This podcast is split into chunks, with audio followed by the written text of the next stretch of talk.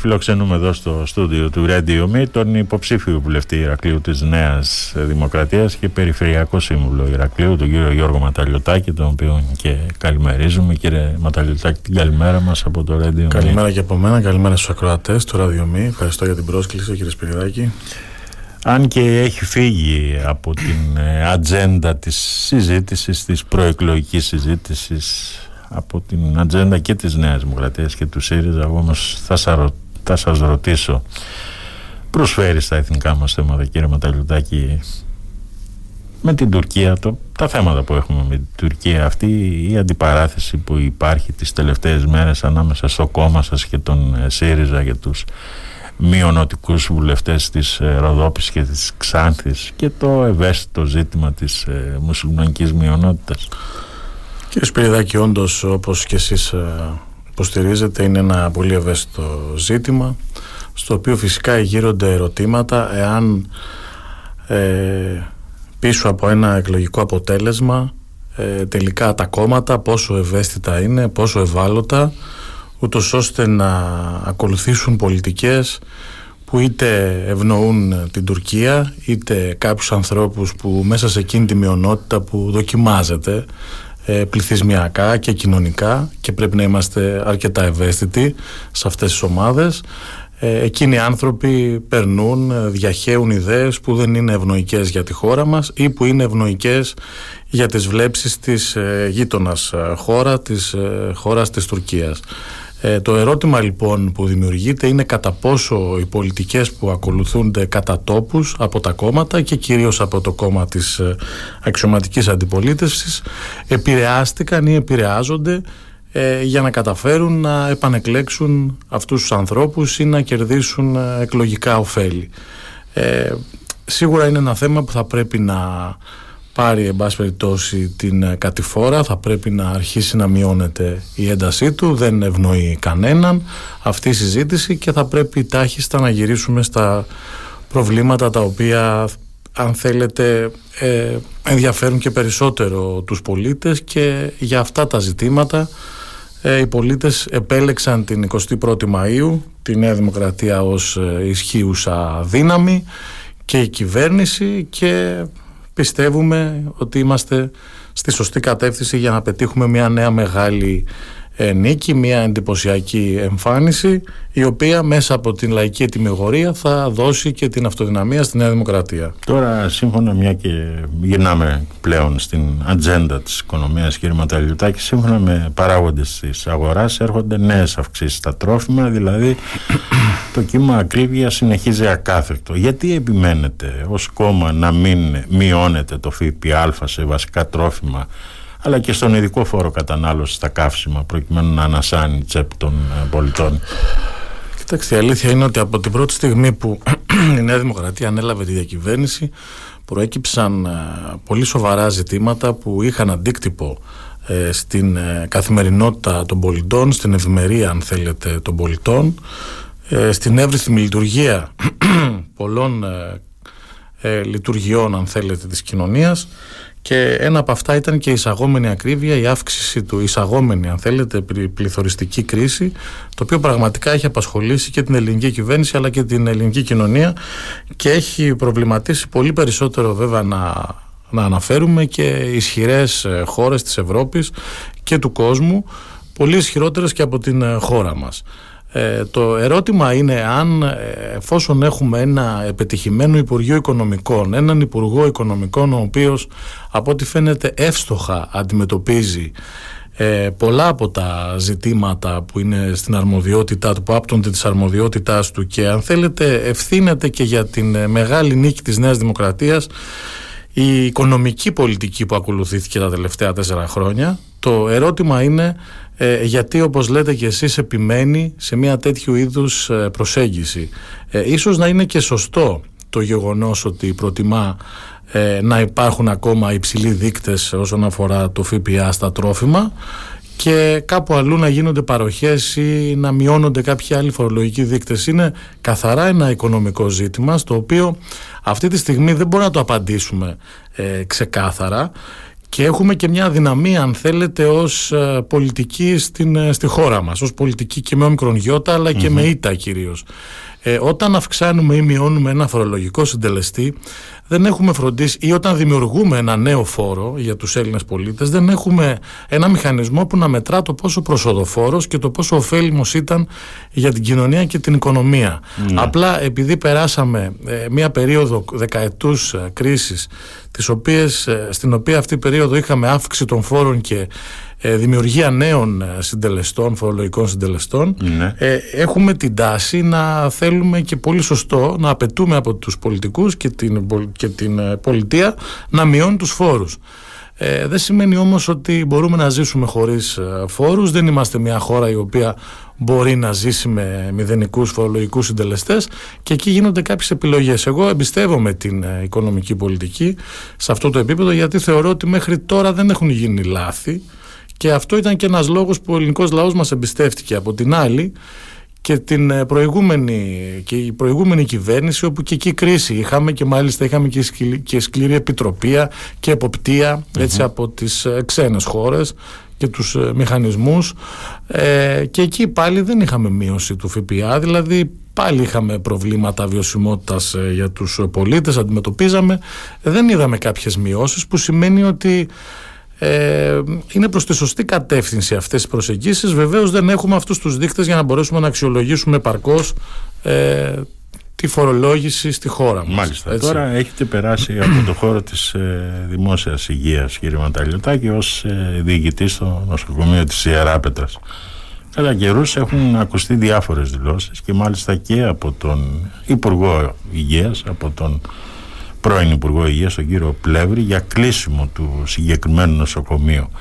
Εσείς τι λέτε πάνω σε αυτό; Κοιτάξτε, εγώ θα μείνω στη θέση που διατύπωσα από την πρώτη μέρα που ανέλαβα πριν 10 ε, χρόνια ακριβώς στην ε, διοίκηση στο νοσοκομείο της Ιεράπετρας ότι είναι ένα νοσοκομείο απαραίτητο για την ε, περιοχή, απαραίτητο για τους ανθρώπους, απαραίτητο για το επίπεδο της ποιότητας ζωής και της ποιότητας υγείας του πληθυσμού του νότιου τμήματος του Λασιθίου και της Κρήτης και το χαρακτήρισα τότε μάλιστα το νοσοκομείο του Νότου είναι το νοτιότερο νοσοκομείο της Ευρώπης ναι.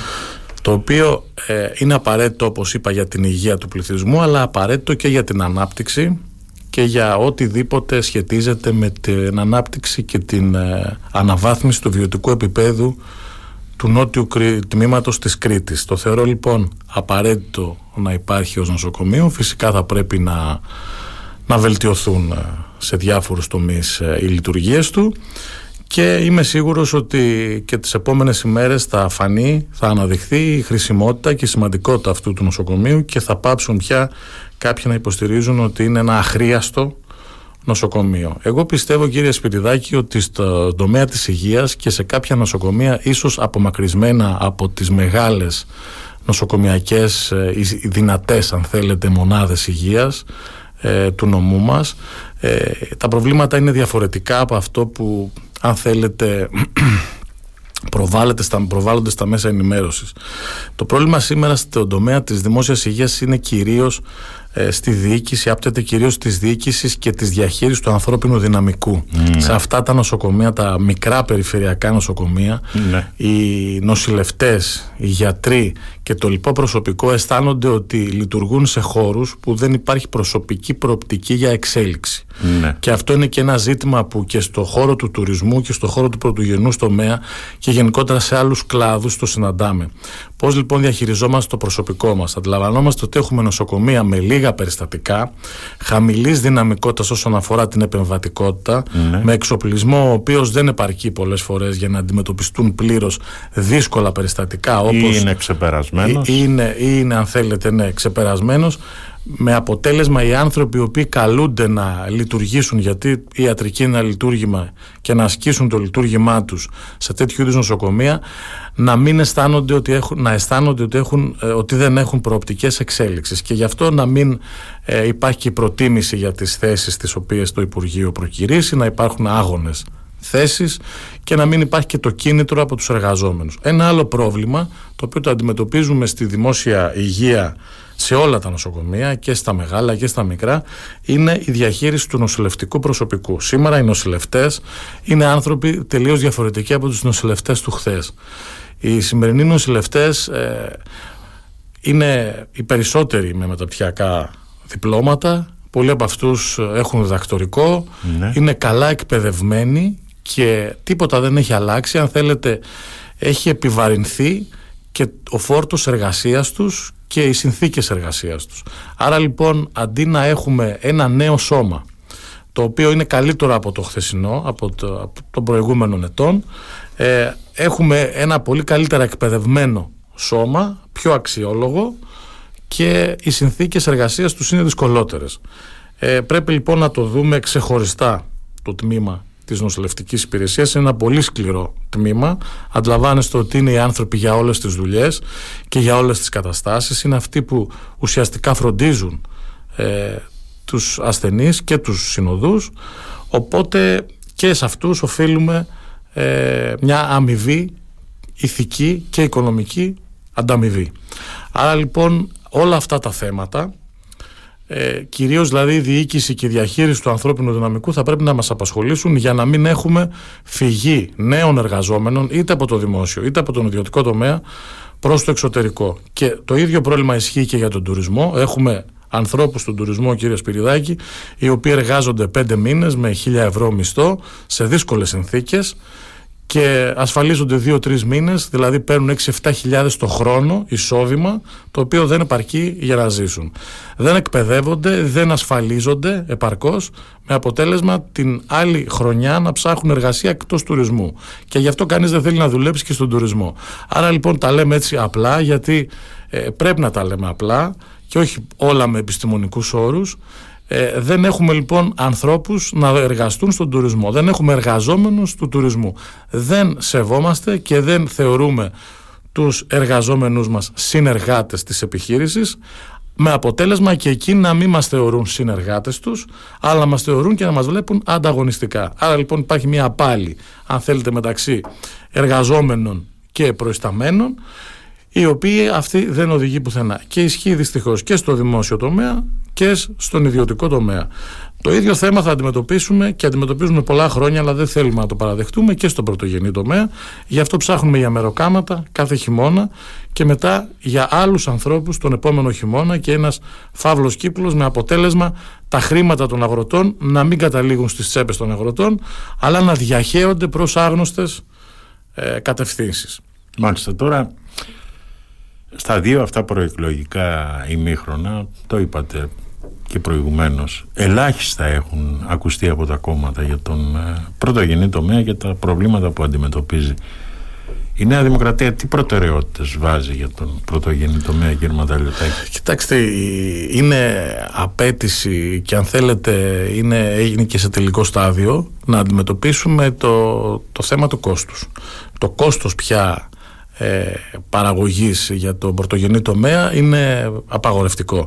Άρα λοιπόν η προοπτική είναι ε, να μειώσουμε τα κόστη, να επιδοτήσουμε ε, τα εφόδια, να επιδοτήσουμε την εργασία όπως και αν γίνεται ε, στον πρωτογενή τομέα, να επιδοτήσουμε τις ζωοτροφές και γενικότερα να δούμε και μια απέτηση του αγροτικού κόσμου για τη μείωση το, της τιμής των καυσίμων γιατί και αυτό είναι ένα πολύ μεγάλο ζήτημα που απασχολεί τον πρωτογενή τομέα. Με χαμηλότερο κόστος παραγωγής έχουμε ελπίδες να μπορούμε να σχεδιάσουμε και να σκεφτούμε ένα καλύτερο πλάνο για τους αγρότες μας και για τον πρωτογενή τομέα. Με τόσο υψηλά κόστη παραγωγής αμφιβάλλω εάν πολλές καλλιέργειες σήμερα ε, είναι συμφέρουσες για τους παραγωγούς και απλά δεν είναι μια ανακύκλωση, μια απλή ανακύκλωση χρήματος. Πρέπει λοιπόν να δούμε και από αυτή την πλευρά το πρωτογενή τομέα ποιες καλλιέργειες και σε ποια ποσότητα, γιατί έχουμε και τα θέματα του κατακαιρματισμού της γης. Και αν θέλετε της μη επαγγελματικής αγροτικής ενασχόλησης. Οι περισσότεροι είναι και αγρότες, δεν είναι μονάχα αγρότες ε, πώς, ε, ποιες καλλιέργειες είναι συμφέρουσες και σε ποιες ποσότητες. Με λίγα λόγια, ένας αγρότης ε, που έχει στη Μεσαρά 300 ρίζες ελαιόδεντρα ε, τον συμφέρει να τα καλλιεργήσει όταν κατοικεί στο Ηράκλειο ή απλά ε, προσέχει και φροντίζει την περιουσία του με προσωπικά του ε, έξοδα και μεγάλα κόστη.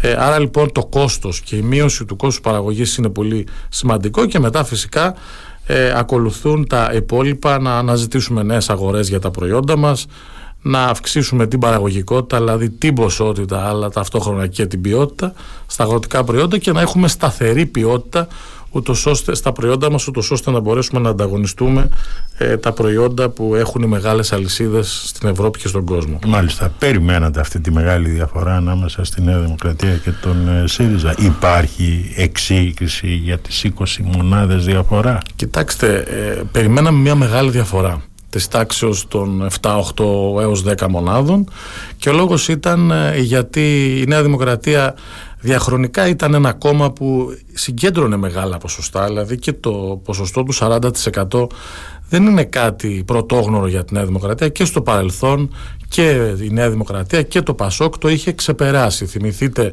το Πασόκ με το 45% πρόσφατα, ε, πριν μια δεκαετία περίπου, τη Νέα Δημοκρατία να έχει φτάσει τα, τα προηγούμενα χρόνια το 47%. Ε, η διαφορά όμως αυτή των 20 μονάδων ήταν κάτι που μας εξέπληξε και φυσικά ε, θεωρώ ότι πέραν από την πολιτική που επιβραβεύτηκε ε, η πολιτική της κυβέρνησης της Νέας Δημοκρατίας από τους πολίτες ε, θεωρώ ότι στηρίζεται, μάλλον εξηγείται στην πολύ καλή επικοινωνιακή πολιτική που ακολούθησε η Νέα Δημοκρατία. Μία πολιτική που εξέπεμψε σιγουριά, μία πολιτική η οποία έφερε τον Πρωθυπουργό τον Κυριάκο Μητσοτάκη κοντά στους πολίτες είδαν, τον είδαν ως άνθρωπο ως, είδαν την καθημερινότητά του είδαν πώς αντιμετωπίζει τα προβλήματα είδαν ότι ήταν ένας δραστήριος πρωθυπουργός και μια δραστήρια κυβέρνηση που σε κάθε πρόβλημα είχε κάτι να προτείνει. Από την άλλη είχαμε μια αντιπολίτευση όπου και εδώ ε, γύρονται κάποια ερωτήματα. Και αν θέλετε πια επειδή έχουμε χαλαρώσει και σε επίπεδο συζητήσεων έτσι, ε, πλέον θα μπορέσουμε να, να ρωτήσουμε ε, να αναρωτηθούμε ε, γιατί ένας ικανός άνθρωπος ο Αλέξης Τσίπρας ο οποίος το 2012 επέδειξε πραγματικά ε, μεγάλες δεξιότητες ε, στην αντιπολιτευτική του πολιτική κρατά μία στάση από το 2019 ως το 2023 εντελώς διαφορετική ε, τόσο διαφορετική όπου και πολλά από τα στελέχη του αντιδρούν για τον τρόπο με τον οποίο αντιπολιτεύεται τη Νέα Δημοκρατία δεν έχει να προτείνει ουσιαστικά και να ζητήσει πράγματα από την κυβέρνηση και όλοι αναρωτιόμαστε όλα αυτά τα χρόνια γιατί εφόσον έχει μεγάλο αν θέλετε πεδίο ένα ευρύ πεδίο ε, για να ασκήσει αντιπολίτευση δεν ασχολείται με αυτό. Δηλαδή κάθε τόσο η κυβέρνηση έδινε επιδόματα, παροχές, έκανε νέες ρυθμίσεις, νέα νομοθετήματα. Περιμέναμε από την αντιπολίτευση άλλες προτάσεις, άλλο σχέδιο, δεν βλέπαμε κάτι ουσιαστικό.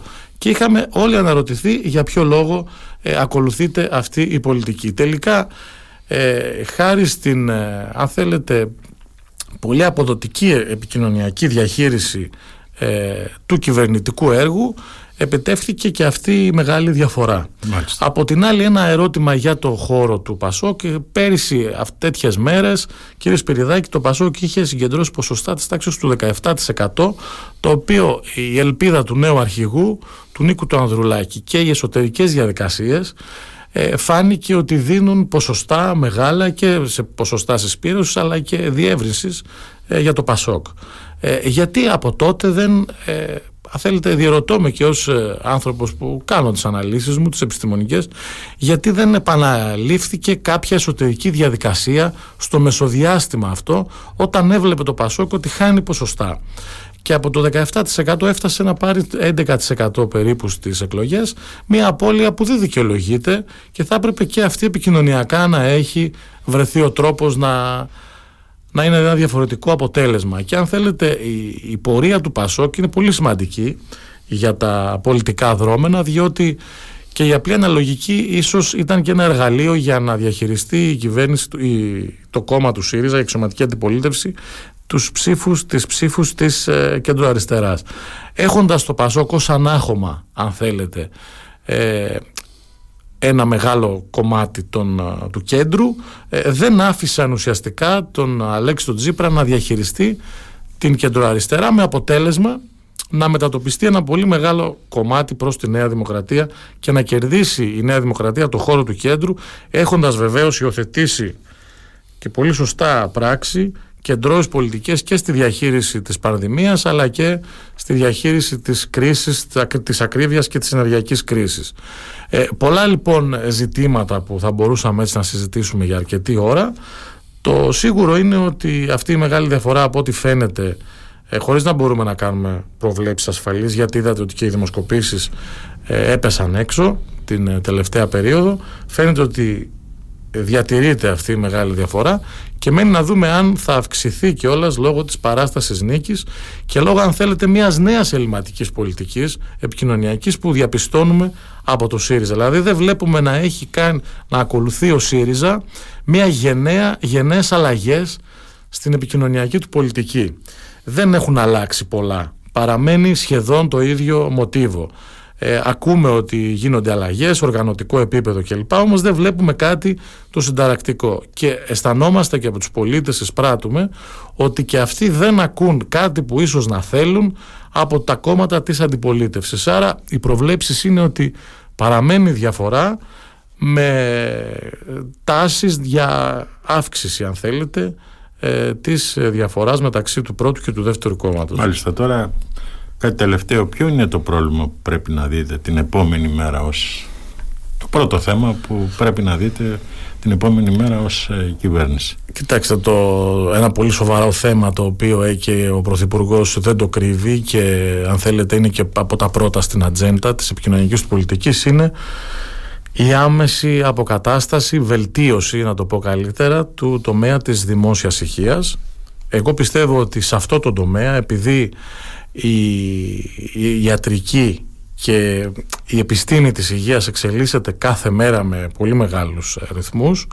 Δηλαδή νέες εξετάσεις, νέα αντιδραστήρια νέες ε, μέθοδοι αντιμετώπισης των περιστατικών νέες προτάσεις, νέα φάρμακα. Είναι πολύ δύσκολο έτσι να, να πετύχεις ας πούμε αυτούς τους ρυθμούς της ταχύτητας. Ε, θα πρέπει να κοιτάξουμε κύριε Σπεριδάκη πολύ σοβαρά αυτό που ανέφερα και πριν το θέμα της διαχείρισης του προσωπικού. Προσλήψεις λοιπόν ε, προσωπικού δίνοντας την ιδέα, την αίσθηση και τη δυνατότητα όμως και πραγματικά και ουσιαστικά στους ανθρώπους που έρχονται στο χώρο της δημόσιας υγείας και στους ανθρώπους που ήδη υπάρχουν και λειτουργούν σε αυτόν ότι είναι ένας χώρος που τους δίνει τις προοπτικές εξέλιξης στη δουλειά τους και στη ζωή τους διότι οι νέοι επιστήμονες ε, αρνούνται αυτή τη στιγμή να μπουν στο χώρο της δημόσιας υγείας διότι αισθάνονται ότι κάπου αλλού σε κάποια άλλη χώρα οι συνθήκες είναι καλύτερες και για την προσωπική τους εξέλιξη αλλά και για την καθημερινότητά τους και οι ήδη υπάρχοντες εργαζόμενοι αισθάνονται ότι ζουν σε ένα σύστημα πολύ δύσκολο να αντεπεξέλθουν. Ε, άρα λοιπόν θα πρέπει τον τομέα της δημόσιας υγείας να το δούμε πρωτίστως το πώς διαχειριζόμαστε το προσωπικό, το έμψυχο δυναμικό και από εκεί και έπειτα να δούμε όλα τα υπόλοιπα. Εγώ επιμένω στο ότι αν διαχειριστούμε σωστά το έμψυχο δυναμικό της χώρας μας, όχι μόνο στον τομέα της δημόσιας υγείας αλλά γενικότερα σε όλο τον εργασιακό τομέα, σε όλο το εύρος δηλαδή το εργασιακό θα έχουμε πολύ σημαντικά αποτελέσματα στην ανάπτυξη για την οποία πολλές φορές συζητά ο Πρωθυπουργός και πιστεύει και ο ίδιος ότι όλα θα επιτευχθούν μέσα από την, ε, από, τους, ε, από την αύξηση των δικτών ανάπτυξης και ήδη έχουμε σημειώσει ε, διπλάσιους ε, ρυθμούς ανάπτυξης από άλλες χώρες της Ευρώπης οι οποίες είναι πολύ πιο ισχυρές οικονομικά από εμάς και παραγωγικά και νομίζω ότι σε αυτή την κατεύθυνση θα πρέπει να κινηθούμε. Για να πετύχουμε λοιπόν και την αύξηση μισθών και την αύξηση συντάξεων δεν μπορούμε με κανένα άλλο τρόπο εάν δεν διαχειριστούμε και δεν αξιοποιήσουμε σωστά τους Έλληνες. Για να γίνει όμως αυτό θα πρέπει να το προσεγγίσουμε το ζήτημα όπως σας είπα. Έχουν τελειώσει τα ψέματα και δεν μπορούμε πια να παίζουμε με τους ανθρώπους και να τους λέμε ότι σε ένα χρόνο, σε δύο χρόνια, σε τρία χρόνια θα βελτιωθούν. Ε, ο Έλληνας και ο ελληνικός λαός χρειάζεται λύσεις, νομοθετήματα και άμεσες επεμβάσεις στα προβλήματά του. Και ένα μεγάλο πρόβλημα είναι το πώς περνά ο Έλληνας εργαζόμενος στη δουλειά του. Μάλιστα. Λοιπόν, κύριε Ματαλιωτάκη, να σας ευχαριστήσω για αυτή την ε, συζήτηση. Εγώ σας ευχαριστώ. Να είστε καλά. Να καλή επιτυχία Ευχαριστώ. στις εκλογές και την καλημέρα μας από το Radio Να είστε καλά. Καλημέρα σε όλους. Ευχαριστώ και εγώ.